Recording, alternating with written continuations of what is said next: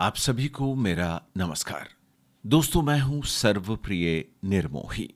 हम अपने ही आसपास ना जाने क्या कुछ ढूंढते रहते हैं। कभी अपने आप को, कभी किसी दूसरे को। हज़ारों किस्से, कहानियाँ, कविताएँ शेर शायरी हमने पढ़ी भी होगी और सुनी भी।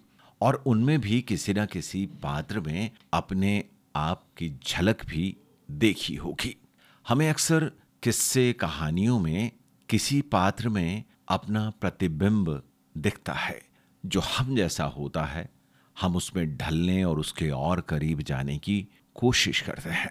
दरअसल, हम अपने आप को उसमें जीवंत पाते हैं। प्रतिबिंब महज छाया या रिफ्लेक्शन नहीं है।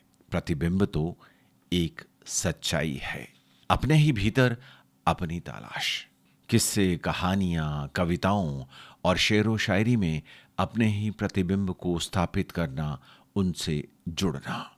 प्रतिबिंब की इस श्रृंखला में हम रूबरू होंगे विभिन्न पात्रों से। किसी किस्से में, किसी कहानी में, किसी कविता में या किसी शायर की शायरी में।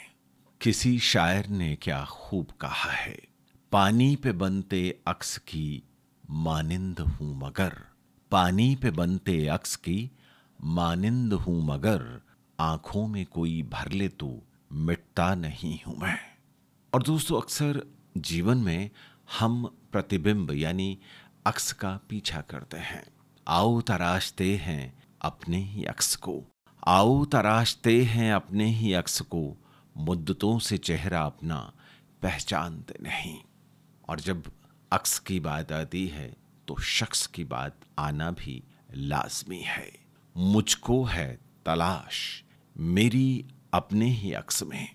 मुझको है तलाश मेरी अपने ही अक्स में। खुदा ही तो बैठा मिलेगा हर एक शख्स में। आज की श्रृंखला में बस इतना ही। अनुमति दीजिए, नमस्कार।